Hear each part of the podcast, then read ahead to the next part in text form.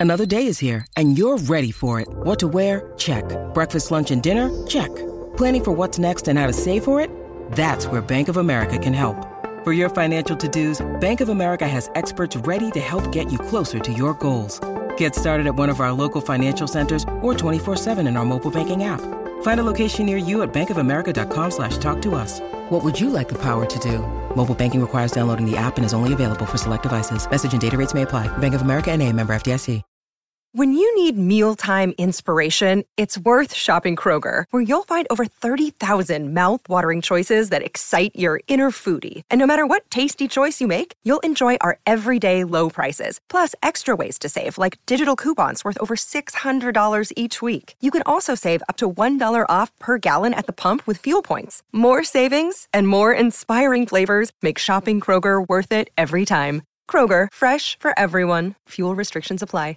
Texting privacy policy and terms and conditions posted at textplan.us. Texting enrolls for recurring automated text marketing messages. Message and data rates may apply. Reply stop to opt out. The pandemic has been hard on all our kids. New studies show more than one in three children who started school in the pandemic now need intensive reading help. That's right, millions of kids in kindergarten through third grade in the United States cannot read at grade level. Here's the good news your child can be reading in just 30 days, guaranteed, with Hooked on Phonics. Even if your child has been struggling, Hooked on Phonics will teach your child to read in just 30 days, guaranteed. And right now, you can get started for just $1. Text the word grade to 323232 right now. Hooked on Phonics is highly effective and incredibly fun, and everything can be done right from home and in less than 20 minutes a day for more than 30 years. Hooked on Phonics has been the proven learn to read program that kids love to use. Text grade to 323232 and teach your child to read in just 30 days, guaranteed. Text grade to 323232 right now and get started for just $1. Text grade to 323232 now. Text grade to 323232.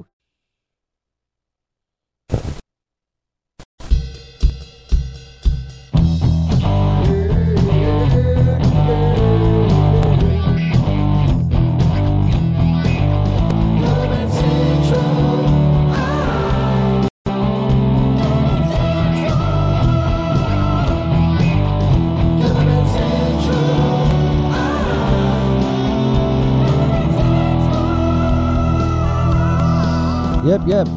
The CBC Wizdumb Hour number 41, take two, for October 9th, 2018. I'm Steve Witchell in New Orleans. Yeah, Tony B coming to you live from New Jersey. What's up? Oh, boy. People out there that are listening to this that have just downloaded this episode don't know that we already did it. Part of it. Good times, good times. times. There's we're we're using Skype out there to do this, and if anybody knows a better way to do it to connect, because he lives in New Jersey, I live in New Orleans, Yep. and um, in order to do this simultaneously, so everybody can hear it, we use Skype. And I know we've been using Skype the whole time we've done this, and it's worked for the most part. It's worked, but uh, lately it's been giving us some gremlins and goblins Little bit of troubles. little bit. But we're trying it again, and I just see it's I see it's live on the page, and live in the Cover Band Central group. And let me make sure that see we weren't getting any comments either, and that's I was wondering why weren't we getting comments? Because we do get some comments live, and we read them as we get them. Uh, righty then. All right, so um. We do get comments and they're much appreciated. Yes. So I did mention, uh, yeah, 100, almost 110,000 people on the page, f- almost 48,000 people in the group, and we are getting new signups on the website every day, coverbandcentral.com. We have 684 in four weeks, so um, growing up Nice, yeah. and, and moving forward. I still don't see Tony Beinert in here, though. You're still just a little baby though. You know, it's only a baby website. hmm We got to get that Tony Beinert guy to sign up with his band. Oh, he's not on yet, man. What's wrong with these people? Yeah, give him a give him a talking to, a good talk. I will. I'll have a conversation with that guy for sure. and that uh, the other folks in there, the Bergaminis and the. He'll, he'll have all kinds of time next week when he gets his shoulder surgery. So, Oh right, right. He did mention that. yep, So, sir. so you had we started talking about, but you talk about it again. But you had some gigs this weekend, and I saw um, pictures for one from the wedding. You guys looked all very, uh, very good, very dapper. Very Uh, dapper. I guess Karen took it, uh, or I don't know who took it. I think Karen po- Karen posted it. Yeah, I don't know who took it. Yeah, I think Steve shot um, some selfies at the wedding. Took some pictures, uh, both Right. nights actually. like I played Saturday and Sunday night. Saturday was a social club that does a bunch of um, charity work locally, and uh, great gig, outdoor tent, um, a lot of fun. About 200 people. Um, you know, we played a very eclectic mix of music. It was an older crowd, you know, um, like our age, but some almost wedding esque type of songs, slow dances, and then a bunch of rockin' tunes. And then once the night got going, people started really unwinding and dancing. And uh, you know, we played we played like two long sets. Uh, we took a break. We had dinner. It was nice. They had a, a mobile bar uh, with a homemade tonic and a, a bunch of drinks uh, out of Philadelphia like a trailer type thing. It was really cool, like a big horse trailer with a side window on it, Oh, cool. and uh, like a food truck sort of thing. With a, kind of, but like, yeah, but more like rustic. It was like decorated really cool. People were really cool, appreciative of the band. Um, guy got up towards the end of the night, semi-professional musician, uh, singer, said, you know, hey, can I sing this song? And uh, the uh, woman had requested uh, "Sweet Home Alabama," so we started playing it. He came up and sang it, did a great job, and then busted into the middle, was like directing the band, and went into uh, Sublime, "What I Got," right. a Snoop Dogg tune, back into Sublime, into like a halftime jam, and then back into Sweet Home, and then out. And the place was going crazy because he was a member of the of the of the club, you know. So everyone knew him, and egging him on. He did a great job. And then the cops were there because it's a residential area. So the party was came to an abrupt halt. Um, of which we then, you know, started packing up and hung out and uh, had a drink at the mobile bar, which was closed, but the back door was open. So, you know, as a musician, you always know to go to the back door. So came to the back door. like, hey, man, what's going on? And So what Um, what was the issue? Why did the cops come? Was it a volume thing? Too late or yeah, volume. It was almost 11 o'clock, residential area. Um, volume thing. I mean, like I said, the night progressively, as the people got rowdier and the band got louder, and you know, it, it was just it's it's like literally this. It's a, it's in, it was in Morristown, New Jersey, at this place called the Kellogg Club, and it's an a, a old historical mansion nestled in a Victorian type of neighborhood. Uh-huh. So even though it's on probably, you know, two acres worth of property surrounding the entire perimeter of this, you know, stone wall estate is all homes. Across the street, right through the backyard. So yeah, um, you know, by eleven o'clock, like I said, the place was, was rocking. It was loud. I mean, you know, the Yeah. sound really carried. It was kind of rainy, misty out, so the air was heavy. so I Uh, even noticed, like when those guys were sound checking, and I was going out to my car uh, to to get my my my jacket and my tie. It was it was loud. You know, I was like, wow, that's really loud, and I was pretty far away. right. You know how you Um, can avoid. You know good how, time. you know how you can avoid though getting the cops to a party when it's at your house. Just invite everybody within a, the, a half a radius or Well, half a mile yeah. radius. Exactly. I mean, the mayor was even at this party. You know, so it wasn't a matter. It was just a matter of it was like, guys, you know, it's great, but we have to stop. Right. Right. Then the next day uh, was at uh, Mohawk Country Club at 10:15 a.m. for the wedding, which was you know on the it was in the country club, but it's on the boardwalk on the on Lake Mohawk. You can pull your boat up, and it's a big giant boardwalk area, outdoor seating bar, uh, really cool, good time. Pro- uh, professional sound guy, we had uh, our, our our guy Rich did the, the gig for us and uh, had all brand new Yamaha gear that he just upgraded some one of his other sets of speakers because he's got like three or four sets of speakers, and uh, it was mammoth. The drums were like Madison Square Garden. I mean, the, the, my little 18 inch kick drum was was shaking the, the the silverware on the tables. I mean, it was like earthquake. Nice. So he had to dial that way back, you know, to keep the band under control for the volume of the party. Um, we all had in-ear monitors, which was a real pleasure, you know, and uh, Personas board. So we downloaded the free Personas app. You know, you do your mix right on your phone. So I was able to, to do my own mix. That is uh, he so had a headphone cool, man. booster. Uh, it was it was killer. Headphone booster amp. Uh, everything sounded great. Vocals were crystal clear, loud. Um, really, really great gig. Um, and it was a, a, a freight elevator load in gig on the third floor. So that was that was quite exciting.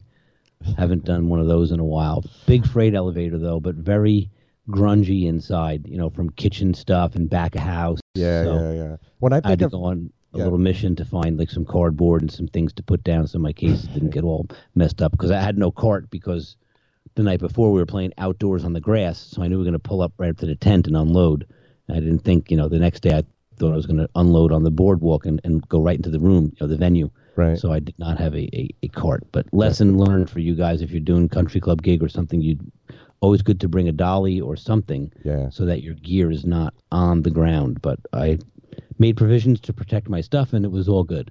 I you know when I th- when you say freight elevator, I think I just think of back to like auditions I've had and and, and rehearsal rooms like in in the industrial parts of Yeah. Jersey, you know, like the Jersey City or like even Hoboken. I used to play with uh, this guy Jay Delaval, and it was original stuff. But w- and we rehearsed. We rehearsed like once a week, I think, um, especially if we had a gig. Um, maybe even more than once a week if we had a gig coming up. And yeah, it was just a the same thing, just a freight elevator up to this this w-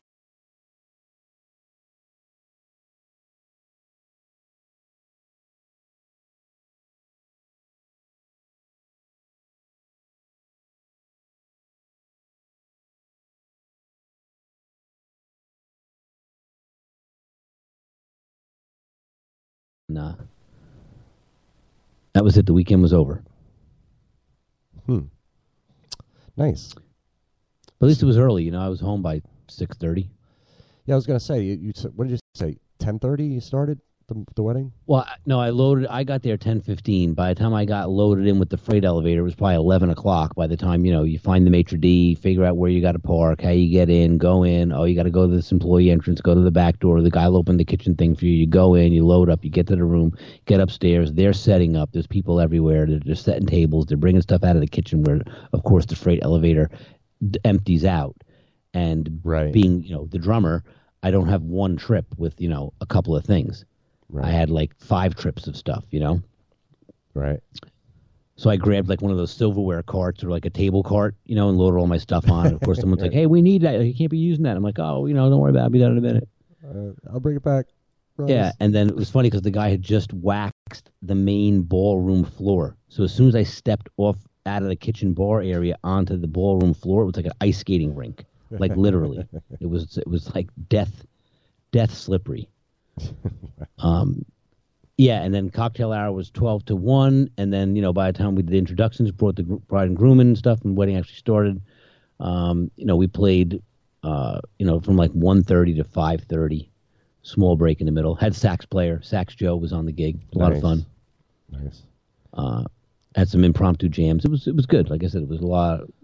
Great weekend, back to back. I love playing back to back gigs like that. You know, because the the band's pumping because you just played, and you know how it is when you play every night. But Yeah. we we we got the opportunity to play back to back, and like I said, the second day was was uh, in ear monitors and, and killer sound system. So it was a lot of fun. Right. That's cool. Uh, it's interesting you say that because I know that feeling. I remember that feeling of the back to back, like when when your band is, you know, you've got two good gigs in a row too, and yeah, you feel that you're you got the momentum, you got the you got the the, the hunger back in and the, the fire, and you and, and Yeah, you you just played the you know less than twelve hours before. Yeah. But like you say, I mean, you referred to how I kind of know, and and to me, it's like I've surpassed that to the point of where it's it's just not it's not as exciting anymore.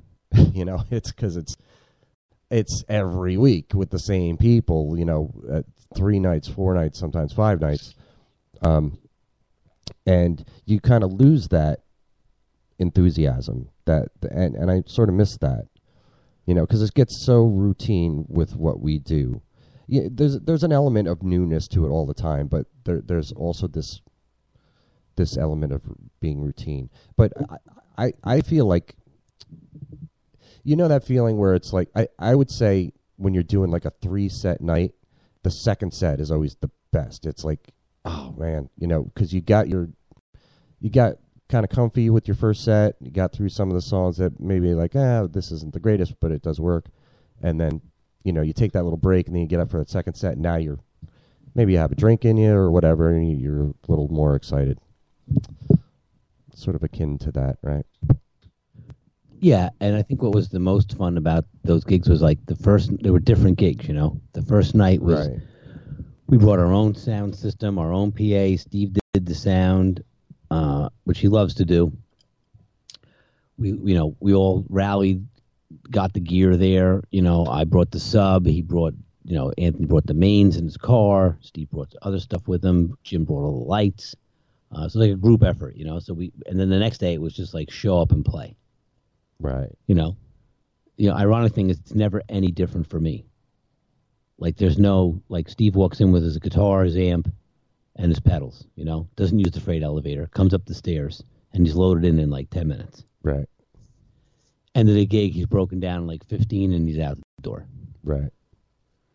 you know i got an hour setup hour breakdown every bit of it Yeah, that's uh I, I made this comment on Facebook this week and I, I was just sitting listening to music and I was like drumming on my, my desk and and I made this comment uh, a post saying uh you know, I've been a bass player for 35 years, but I've secretly always wanted to be a drummer.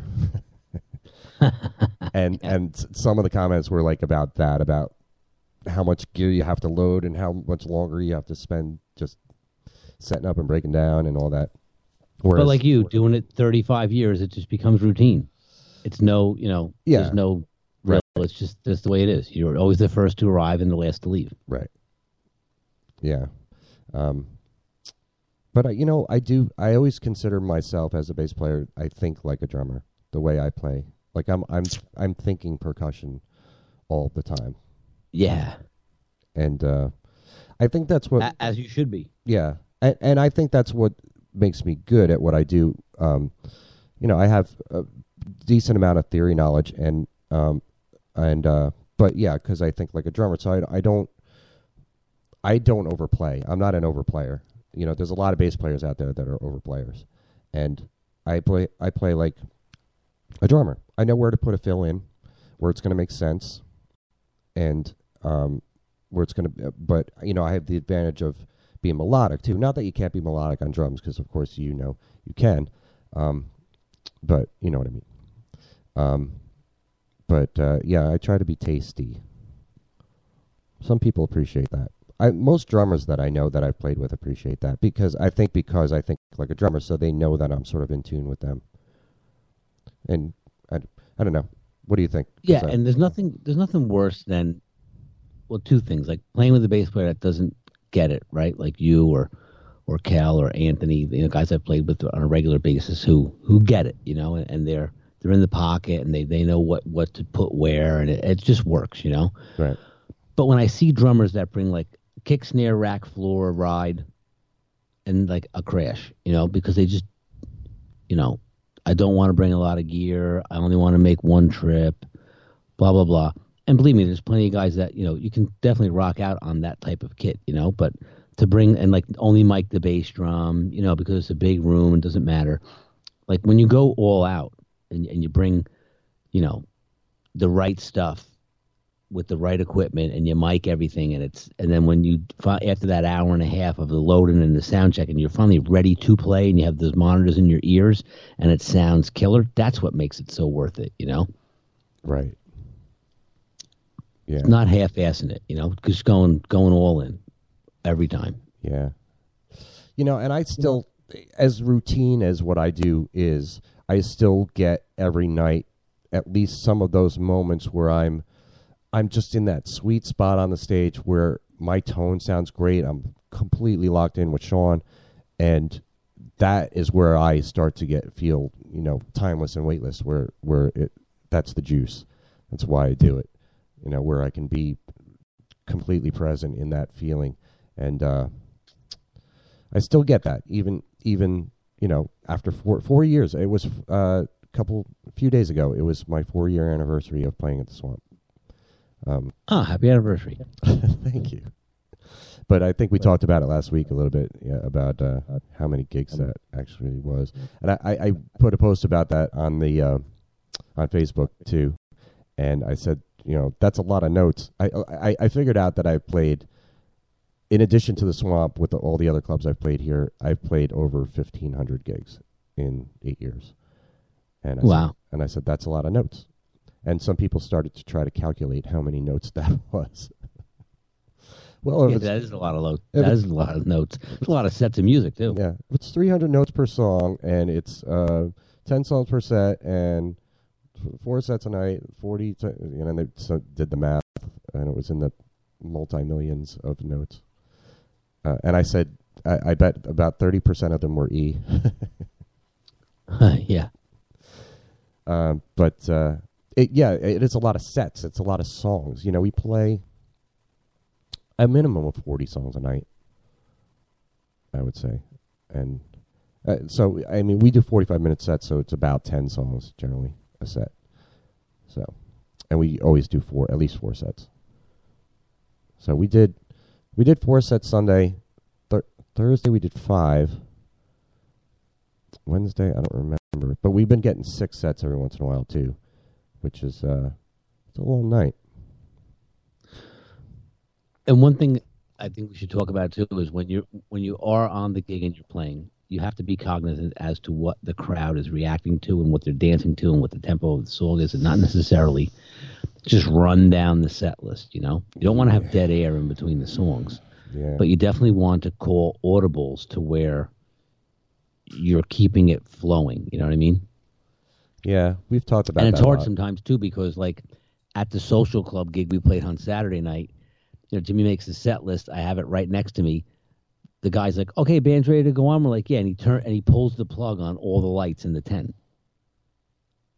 What? You know what I mean? So there's some table lights. There's like one or two overhead lights, and we have our like colored lights on the stage. Oh, But okay. now, it's like where we're, you know, where the band is is, is very dark. So it's almost impossible to read the set list. You know. So you start Ah, pulling audibles, and you got to pick the set list up, and you got to look at it, and you got to look at it close because you know you got to get like three or four songs in your mind to run them down, boom, boom, boom, and then you call an audible, and then you don't know what the next song is, and it's uh, you know. Whereas the next day at the wedding, you know, you're in a real bright room with a bunch of you know windows and the sun shining, and it's like very easy to see what the list is at- from a distance. You know. yeah, that's an interesting thing to consider too, and and that's Right. probably a note to write down too about that because that's not something you would necessarily think about when you're preparing for your gig. Is am I going to be able to read the set list? Right. So and maybe think solution? about like an iPad or a- a, iPad. tablet. You Yeah. know, if you had it on there, it was backlit, you'd be able to see it crystal clear. Yeah, and you know that I know you're not in, in the Facebook group, so you don't see this all the time. But that discussion just comes up constantly about iPads on stage. People, are, th- there's it's it's almost like the political debate in this country, but it's you know like a lot of people think it's just unacceptable to have an iPad on stage and to be reading lyrics or reading anything, and while others contend that it is um, necessary and it's a it's a it's a good tool to use. It's um because it's unobtrusive and it it's easy to use and it's easy to put everything in one spot. So you could have the set list there and the lyrics there and you know uh, charts. It's a great tool to use as long as it doesn't become a crutch. You know what I mean? As long as you're not using it right for everything. Right, and we I do it. Um, like Tracy, my singer, uh, has has one on her mic stand every night, and sometimes she'll pull in pull up lyrics if she needs to, and sometimes she'll do it for me too. But the way I do it is because sometimes people request song, and I'll be like, "Yeah, I can sing it. Just you know, pull up the lyrics," um, and ha- that happens often. Um, but what I do is it, it's it's clipped to her mic stand, which is a straight stand, and I I put it down low, like for me, where it's sort of waist level, but you know, facing up towards me, and I peek at it. You know, I don't stare at it. I just I I peek. I, I take a picture. You know, look at the next um, verse. You know, take a picture with my mind basically, and, and look away, and and and I'm usually good because if I'm familiar with the song and I kind of already know the words, I just needed to. Oh, what was that word there? I don't know. Um, so I use it sort of as a reference. But yeah, just exactly like you said, not using it as a crutch. And to, to the people that are out there just saying it's unacceptable, you're not living in the real world because there's there's the pros use it.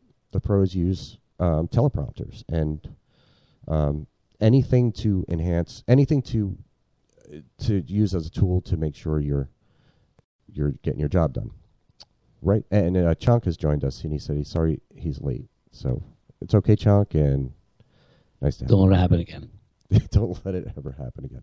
He's busy. He's doing. He's moving his parents from one house to another, from one state to another, I believe, too. Um, Wow. yeah. What a good son. Yes. So uh, I, I'm going to write about that. I haven't. I've been meaning to. I have it on my list of things to write about. But that whole just iPad debate, I want to write about it, and not necessarily take sides, but just really present both uh, sides and um, and talk about my experience with it. Because, I mean, there were days I remember uh, before tablets. You know, obviously set lists were written on a piece of paper, like a one sheet, uh, t- typed or written. But I used, you know, there were lyrics. I had lyrics either printed out or I wrote them sometimes, and I would just put them like on the floor, not even on a music right. stand, Yeah. just to just to uh, the same thing, just to refer to them, and so I, I knew what the the words were. But you got to do what you what you have to to get the job done. Job. You know. Whatever it takes. Hmm. But now, like you say, with the advent of technology, there's all kinds of new tools, you know, that make your life a lot easier. Yeah, and why not capitalize on that? You know, it, it like especially a wedding band like you you guys were doing a wedding gig, and and you you might you're having issues okay uh, about seeing it. If everybody in the band had their own little tablet and had the set list on it, boy, you know, that would make things so much.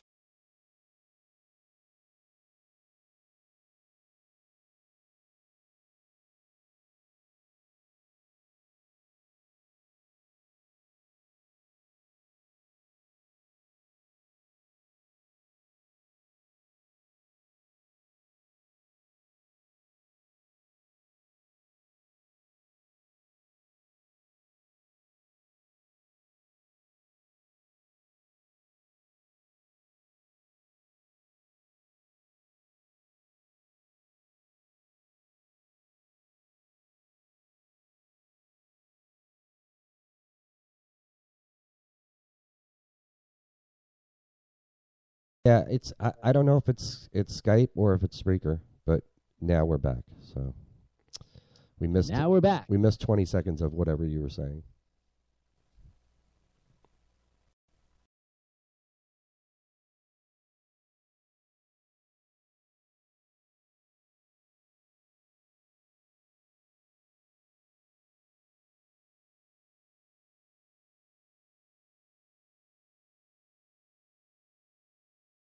And then when it comes back on, he says, and that's all I got to say about that.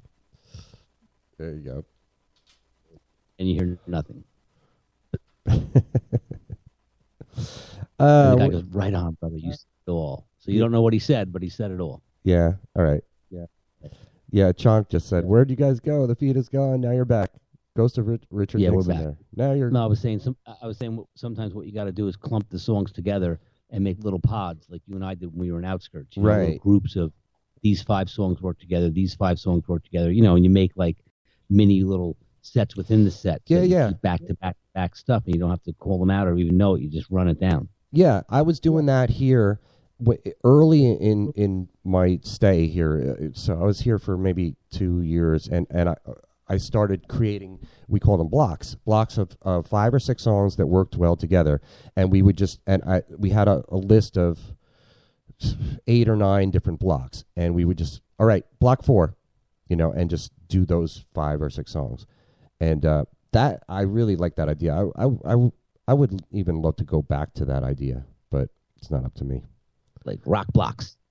Yeah, rock block uh, or just blocks blocks of songs that work together well that we that we that are tried and tested and and we know they're going to work together, um, and they work every time. So just put. I, I mean, I really should. I'm glad you mentioned that because I forgot that I did that. Because I, I thought that was very effective. You know. Because you, you like It, it definitely works, and it, it takes a lot of the guesswork out of stuff. You know. Yeah, because we don't use set lists here. We and we call and sometimes we'll call songs in a row, uh, you know, pretty consistently. Certain songs in a row that work well together. So why not do that again? I mean, in my band, dude, it this is what's frustrating for me. It's like I have all this knowledge of of this stuff of of knowing how to run a show, knowing how to run a Of band, stuff. knowing how to run a band, just knowing how to do all this stuff. I've written articles on it. And the thing is, with my band, I have no really very little say in what happens. Um, I'm not, you know, it's not my band. And it's the band leader doesn't come to me and say, hey, what do you think we should do here? You know, the band leader is just doing the, what he does. And um, I can suggest songs. I've done that, and it's generally a song that I'll sing. So I'll say like, "Oh, I, I could, you know, can you guys learn this song? I, I'd like to sing this song." And if I get everybody to agree that it's a good song to do, then they will. But in general, with the rest of the stuff, I just don't have any control or say, and I think that's really, I think that's what's bugging me. That's what's been bugging me lately. It's like I have all this knowledge, man, and I because if you come into a band and be like, "Well, I did this tour and I played these places and I've played this many gigs and I've accomplished this things," you come off as arrogant and you, and nobody likes that. Um, and I've tried to gently suggest things, and that's been largely in- ineffective. So I just don't do anything. I just do what I'm supposed to do, and it it it it bugs me because of the potential of this band, of the quality of musicians that are in there, and the performance that we're when we're when we're on, we're we're we kill it, man. We kill it. So there's a way to kind of um, craft that to be on all the time. It's it, there's a formula that you know once once you figure out what works, you just keep doing that. You know, and I just I wish I had more control in this band, and I wish people would. I wish I could just get them all together and say, "Look, guys, what do you want to accomplish?" And okay, let's be clear on it, and then when we know that, we know what here are the steps to take to accomplish that. But I, I don't think there's a clear vision. It's just complacent, and that bugs me. Maybe you have, have an open conversation about it. Yeah, it's, it's tough to do, man. It's tough because it's. I don't Well, like know. you said, if you're like, I've done this and I know this and you should be doing that, is a different conversation than saying like, hey man, you know, I think I could add some value to maybe switching things up if you're interested in, in pursuing a a conversation about that. Because I got some ideas, I want to get your feedback on them. Yeah, I, I mean, I could approach it like that, but anytime I even come forward with something like that, I feel resistance. I just feel it. You know, Hmm. the, the, it's, it's, I don't know. It's like I have to just accept the complacency of what's happening and keep my mouth shut. because it's not like we have a lot of time together off stage to to discuss things and we i mean we do have time before the gig and on break that we're hanging and afterwards we're hanging out talking but nobody generally wants to talk about work or talk about the band. They just want to talk about other things that are going on in life. And i get it. You know i, I just i'm a, a driver you know i want i want i want to drive things to make it better. You know i i'm not good with just okay. Not that we're Yeah, well, like you said, that's something that you know you should try to bring forward because, listen, the complacency, like you said, is if you know it's very easy to not rehearse and not work on new tunes and just show up and do stuff, and but it's a different animal when you actually do rehearse and, and, and work on tunes and make your you know put your time into your band and make it into a show and think about set lists and arrange blocks like you talked about and you know dress a certain way like all the things we talk about you know for cover band central like you know and and the, the things that uh, topics that are brought forward from from you know from bands like Clanky Lincolns and or uh, Handsome Young Ladies. You know they they're putting together their show. They're coming up with gimmicks. They're they're they're they're making signature drinks. You know they're they're dressing a certain way. They're presenting themselves. You know and the, the bands that put in the time to hone the image and the sound and the performance and you know collectively put their ideas together to, there's always you know leaders and followers, right? But there's always people that are going to spend more time than others, and they should be compensated for that accordingly. Yeah. You know, like if one person's bringing all the gear and one person's bringing nothing, they're obviously not making the same, you know, pay for the night. But when it's more of a democracy, it's harder, I think, to to, to steer it. But at the same time, everyone should have some, you know, should have some input into how it should be. But it's like a garden, right? If you're not, there's no garden without a gardener, you know. And if you're not pulling the weeds and tending to the garden, it just becomes overgrown and becomes just a, you know, a patch of stuff. So I think that's a good takeaway to think about. You know, you reap what you sow, right? So the more time you put into something and the effort that you give it and the attention that it receives, the, the more it's going to flourish. Yeah. I, uh, You know, and, and like you said, you got to get back to what's what you know makes people passionate about doing it, and it's not just a job, and it's not just a grind, and it's not just like you said, you lose the enthusiasm because it's just like, yeah, show up and just run through it again. But it's like if you look at it with almost a childlike wonder of like how fortunate we are to, and blessed to be doing this for a living, and how you know how many people wish they could play an instrument or could participate in a band. You know, when you don't take it for granted anymore and you come at it from a space of gratitude, you, you you'll want to make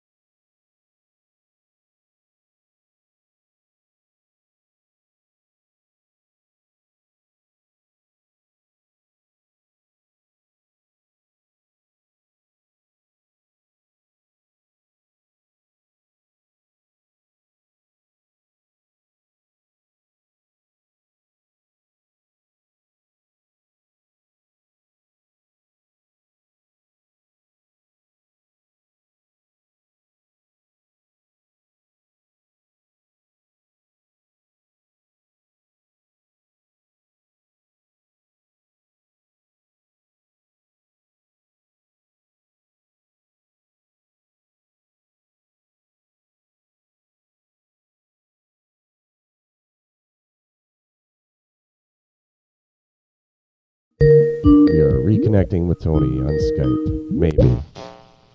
Maybe. you back. There he is. Yes. Yeah, you you were you said Uh, It it just Skype just hung up on us. Yeah you st- you started saying something then you were gone. Are we still on speaker? uh, yeah, it cut off for a minute, but then I kept talking and then it came back on. So we're it's still on air. Yeah, so I'm not sure what you said after I said um yeah, you know, make it something that you create and be passionate about and less of a job. And you said yeah, and then you were gone. Um, uh, well, I was just talking about how it's it's just so it's easy because we don't have to promote our band. We don't have to try to get people to come see us. We just people just come see us, and you can take that for granted. And, you know, I've been play I played there at least six hundred times in the same room, basically with the same band. So it's easy to understand why you would why a person could get like that, and why a band could get like that. Sure. But, but you lose. Uh, but the hunger isn't like the passion isn't lost. It's the hunger, the drive to do better and to to accomplish more that is that is um, taking a back seat, and that bothers me because I don't. That's not how I am. I don't. I don't. I want to improve. I want to get better. I want to have the tightest show and the best band and the biggest crowd. Um, you know, and I've been saying it for I, I had my own band on Bourbon Street and was running my own band for a while, and then I got an opportunity to play in a wedding band, and that was way more money, so I took that, and then that ended, and then uh, had to go back. But yeah, so if I can affect change somehow, I would like to, but it's it's a slippery slope, man.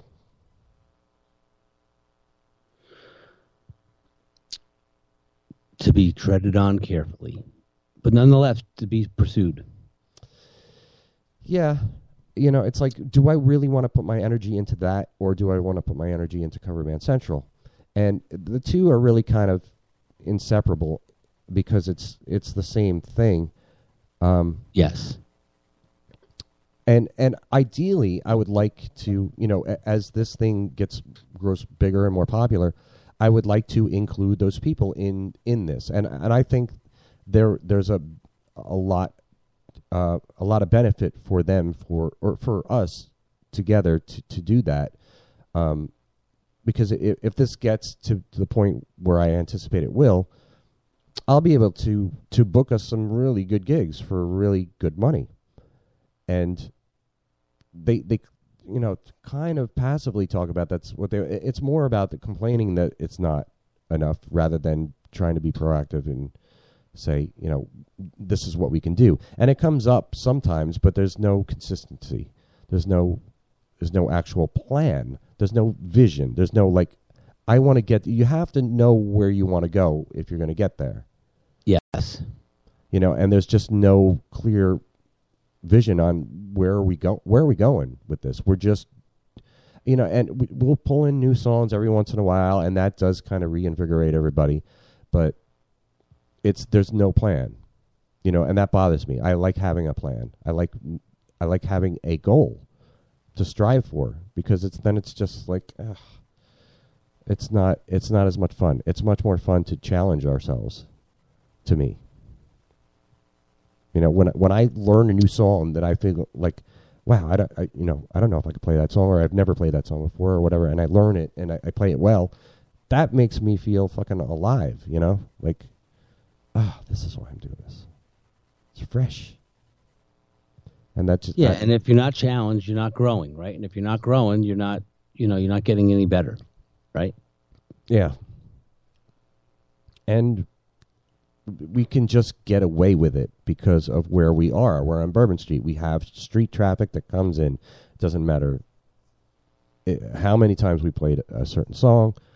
To them, it's brand new. Um, but there's so much we could do to to uh, to improve the situation. And I just I don't know. I feel like my hands are tied in this in this band. I just like I don't know. People people take things personally and and when it's not meant to be that, it's meant to be like here is the reality of this situation and here's what we can do to change the situation. Um, you know, it's like family. When you get tight with somebody, then it's like I don't know. Well, you can't just put you know placate people, right, and be all rosy and you know, hey, and this is great, and you know, somebody's got to be honest, but in you know a, a constructive, positive way, right? Because that's what stirs up the pot. Right. If nobody says anything and other people feel the same way, you know and there's you know communication is the key right open lines of communication in any relationship of any sort is paramount right you have to have that in order for it to work because if people are harboring resentment or not saying things that they wish they could say or feel like they're not being heard you know it festers right? When when stuff's open it, and you know it's out on the table and it's done in a constructive way you can talk about it. You can coach people to it if they want coaching. If not they can you know you can take criticism from other people and then you can use that for your benefit and then you know move forward to be better. Right. But if it's not talked about right it's it's not going to change yeah I, I, just think it needs to start with the band leader and it comes needs to come from the band leader. And um, you know as much as i love him as a player and as a person you know he just doesn't he's not proactive with being a band leader. He does the minimum of what he needs to do. And rather right. than trying to come up with ideas, trying to provide direction, trying to provide, uh, um, you know, uh, a collective feedback thing, or like when I was a band leader, I like to have meetings, you know, not and not very official like a, an office, but just let's all talk for five minutes about stuff. You know let's just all you know any any issues that we have okay you need to do the harmony on this song and you know because we don't rehearse. So we need to have those kind of group conversations i think like once a week. Just get together and say okay yeah um, let's pick a new song let's all agree on like just do it all there on the spot. But somebody needs to be in charge. Somebody needs to be facilitating something like that. And it's not my band so i can't do it. I can't be like all right all, let's get let's get together and, and talk about this stuff. I mean, I spent most of my non musical adult life working in management positions in, for businesses. So that's something I'm used to doing. I'm used to having meetings with people and, and getting everything out on the table and discussing whatever issues there are people ask questions. Let's let's come up with solutions.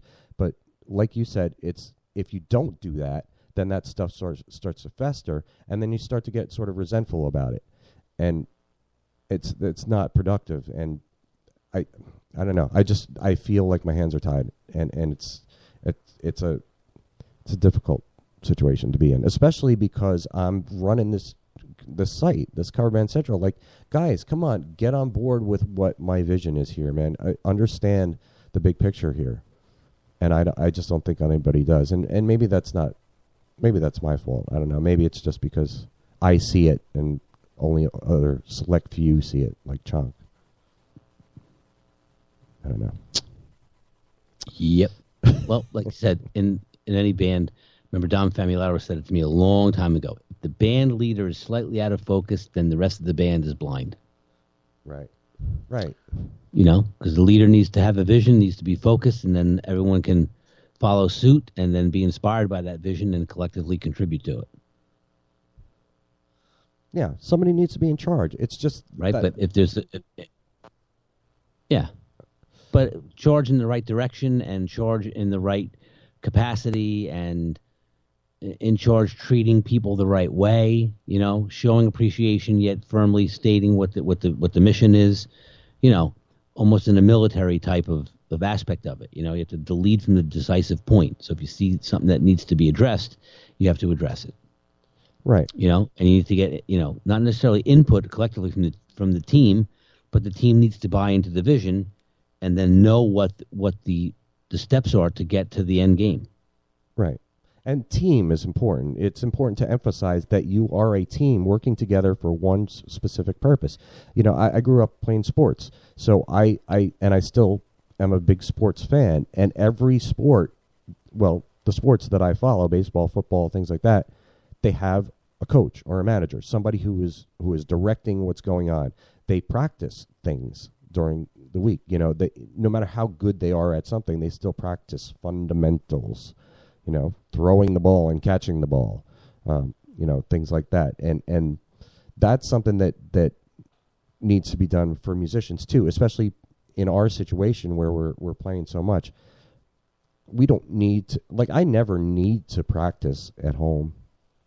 Um, you know, I could play uh, not play for a week and still go up and be warmed up without even warming up. Um, but Sure. but but yeah, I mean, just having that leader, man. Have like I'm a good and I told Sean this because he started calling the show a couple weeks ago, and it was definitely better than what we had in the past because we, now he's we're moving it, we're moving it along, no dead air. We know what next, what the song is next, and because we we were very lax with it before. It would be like we stop a song, singer would turn around, okay, we're gonna do this. You know, I mean, it's very like I like to keep it moving. I like to know what the next song is while I'm playing a song.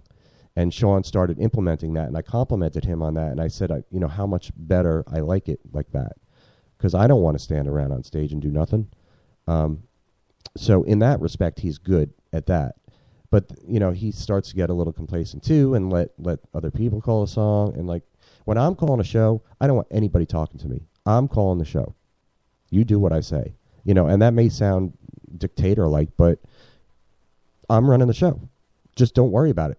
Know that I have your best interest and our best interest collectively in mind with every decision I make. You may not agree with it, but just do it and trust me. Right.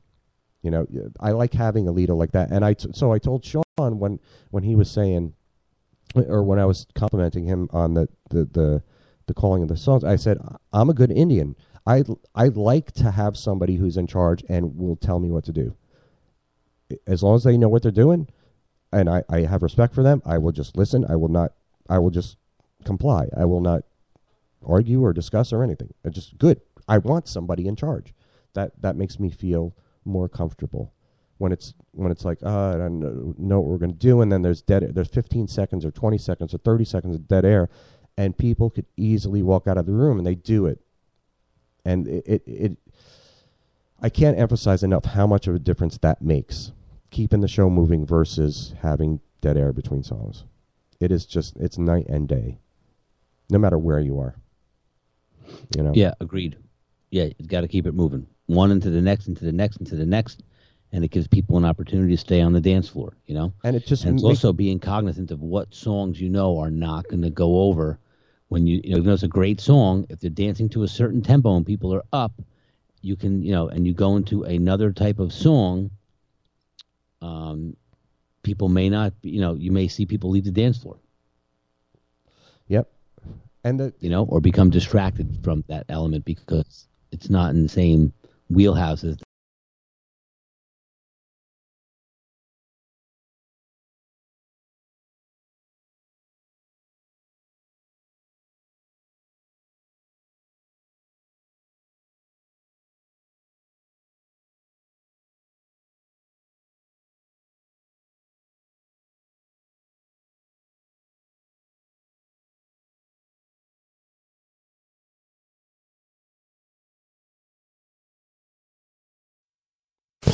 hey, we're back.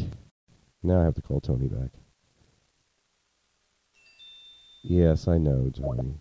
Now he's texting me, telling me. So I'm going to call Tony back once again. I apologize. We dropped out. And we're back. And we're back. Third time charm, brother. Yeah, but you know what? People listening to this on the replay when they download it aren't going to know that because it's because as soon as the Skype call ends, then Spreaker stops recording, and then as soon as I and then it gets a connection back, and then I can Ah, up. So see that the wonders of technology, good and bad. yes, and the only person listen live anyway is Chunk. So that I Yin know and of. yang. I know of. Yeah, chunks chunks hanging in no matter what goes, no matter what happens. Yeah.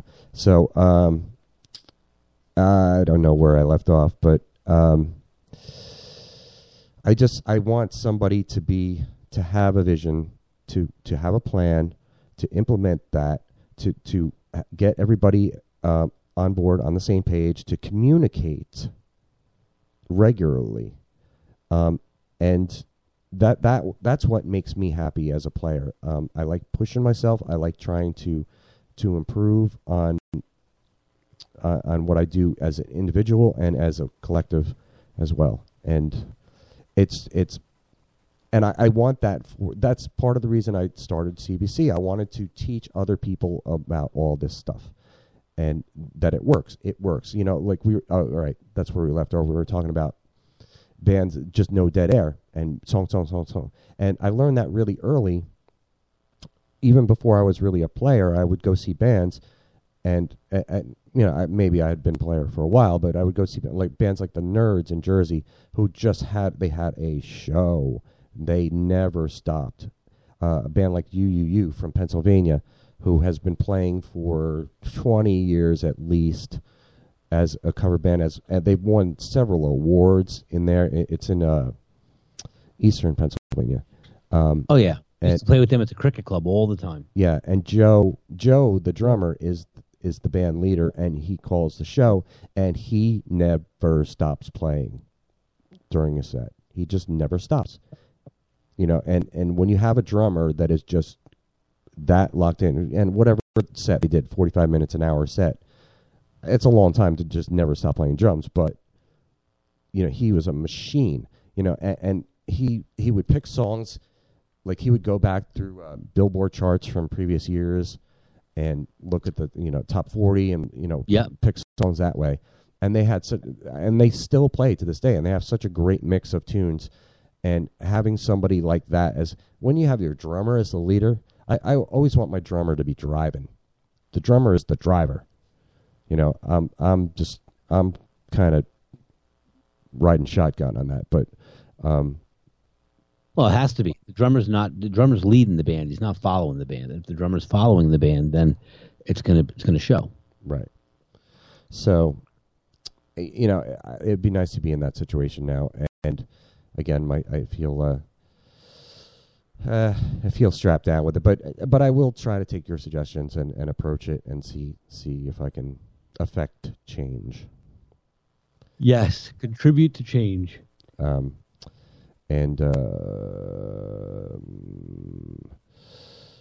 yeah, and, and and get everybody on, get them on board with CBC and and understand what the big picture is with this, um, because this is again a marathon, not a sprint. We're in this for the long haul. Yes. and uh, we're making some improvements as we go. Um, you know, we're still uh, we're still on this. So, and people are still signing up every day, which is good. We're we're still getting some activity. So, I need to provide more content. We need to get more people on board. Um, the more people on board, it, it's going to be it's going to grow organically based on the community, based on the, the, the people that come in, and and they're part of the creation of it. So, um, so I hope that Tony Beinart guy signs up soon. Yeah, we got to get his ass in gear over here, man. I don't know what's going on with him. it's a very easy process to sign up. You just go to coverbandcentral.com and create a new profile, and you can just put the bare minimum in there. It only takes you a minute, and then you can go Upload back. your picture and you're good to go. yeah, you can go back and well, you can even do it without your picture. Just just create the bare minimum, and then you can go back later and upload a picture and put in a bio and put in all your other stuff later if you want to. But yeah, as soon as you're on board, you know that that makes a difference Oh yeah. for us. Um, so, uh, what do you got coming up? Anything? So now you had your double weekend. Anything else in the horizon? No, next Wednesday I'll have surgery for my shoulder rotator cuff, and then I am out for three to five months, no drums. Oh man, you poor yeah, guy. major bummer. When is it? Next What? Wednesday? Yeah, seventeenth. Hmm. Yikes! So like March ish. Wow. Uh, well, this Yeah, is kind so of this. the holidays, Christmas parties, New Year's parties, all that good stuff. I will Right. not be able to perform. So, is the band playing still using a sub, or or what are they doing? Um, they will. Like I said, we we had a couple of gigs that got canceled actually, so we're, we're we don't have a lot on the books right now. So I'm sure stuff will roll in from now till the end of the year. Um, and yeah, they have to get a sub, which is you know what we normally do anyway. Like if if you know if we um, you know if I if for some reason I couldn't play, then yeah, we're gonna have to get a sub drummer, which we have a couple that we we call on. So. Um, we shall see. But typically, you know, January, February is slow anyway. But November, December is usually busy, you know. So I'm sure there's to be some gigs coming up that I'm to miss out on. But um, more important to get my shoulders fixed, get uh, get healthy again, and then I'm I'm done. Then I'm off and then I'm 100 percent like the, like Steve Austin, the Bionic Man. I'll be back in back in action. No, no, no, no, no, no, no, no, no, no, no, no. yeah, no, no, no, no, exactly. no, no, no, no, no, no, no, no, no.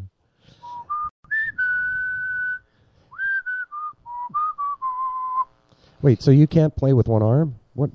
You know? No, I, I, I can actually because I'm getting my left arm fixed. So I, pr- you know, the the playing.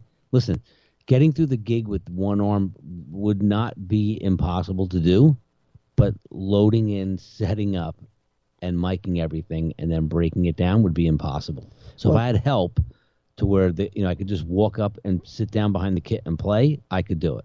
Right.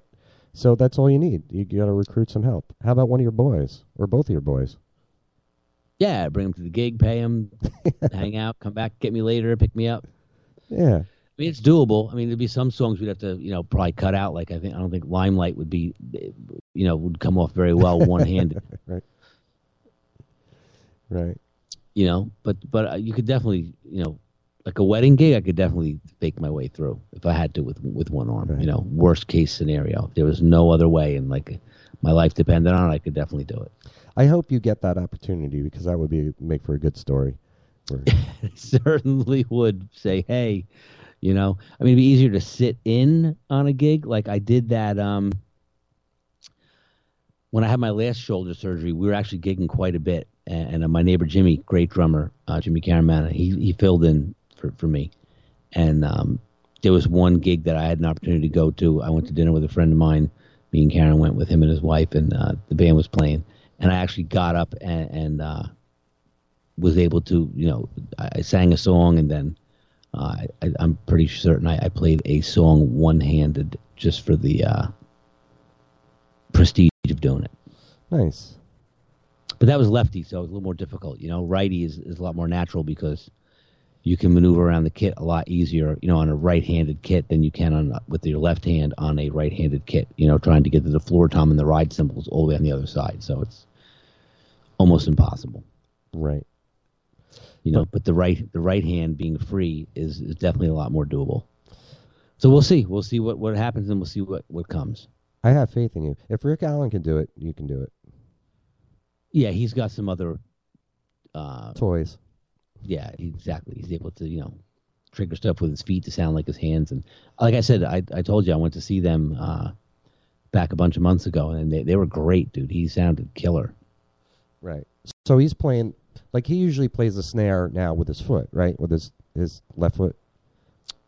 Yeah, like correct. he's like his he's using his right hand for either either or. You know, he's got a snare that he plays with his hand, and but if he has to go like zat that that that that that that that boom, he does it with uh his, his you know his two feet or his, his hand and his foot. He's got a bunch of different pedals going on there, so he can definitely play. I think he plays a lot of stuff with his feet. You know what I mean? He's got a lot of a lot of uh pedals to where he can play, you know, a lot of different stuff with his feet. Because there's times when he's playing, you know, and he learned, you know, he went back and, you know, when he plays photograph, it sounds exactly like it did when he, you know, when he played as a, as a young, you know, you know, when, when uh, in the video he's like 19 years old, you know, right.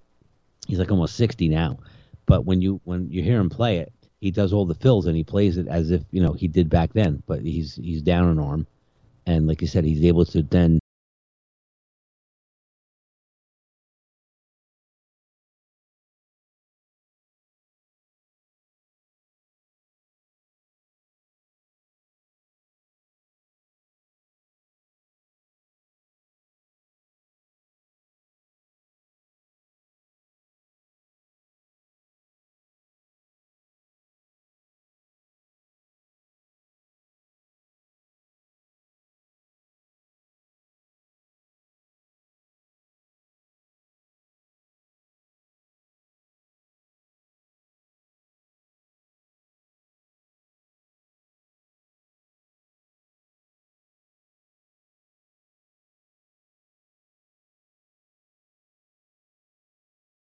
going to be the biggest and best website ever for musicians online. That is our mission. Good or done. We'll see you next time.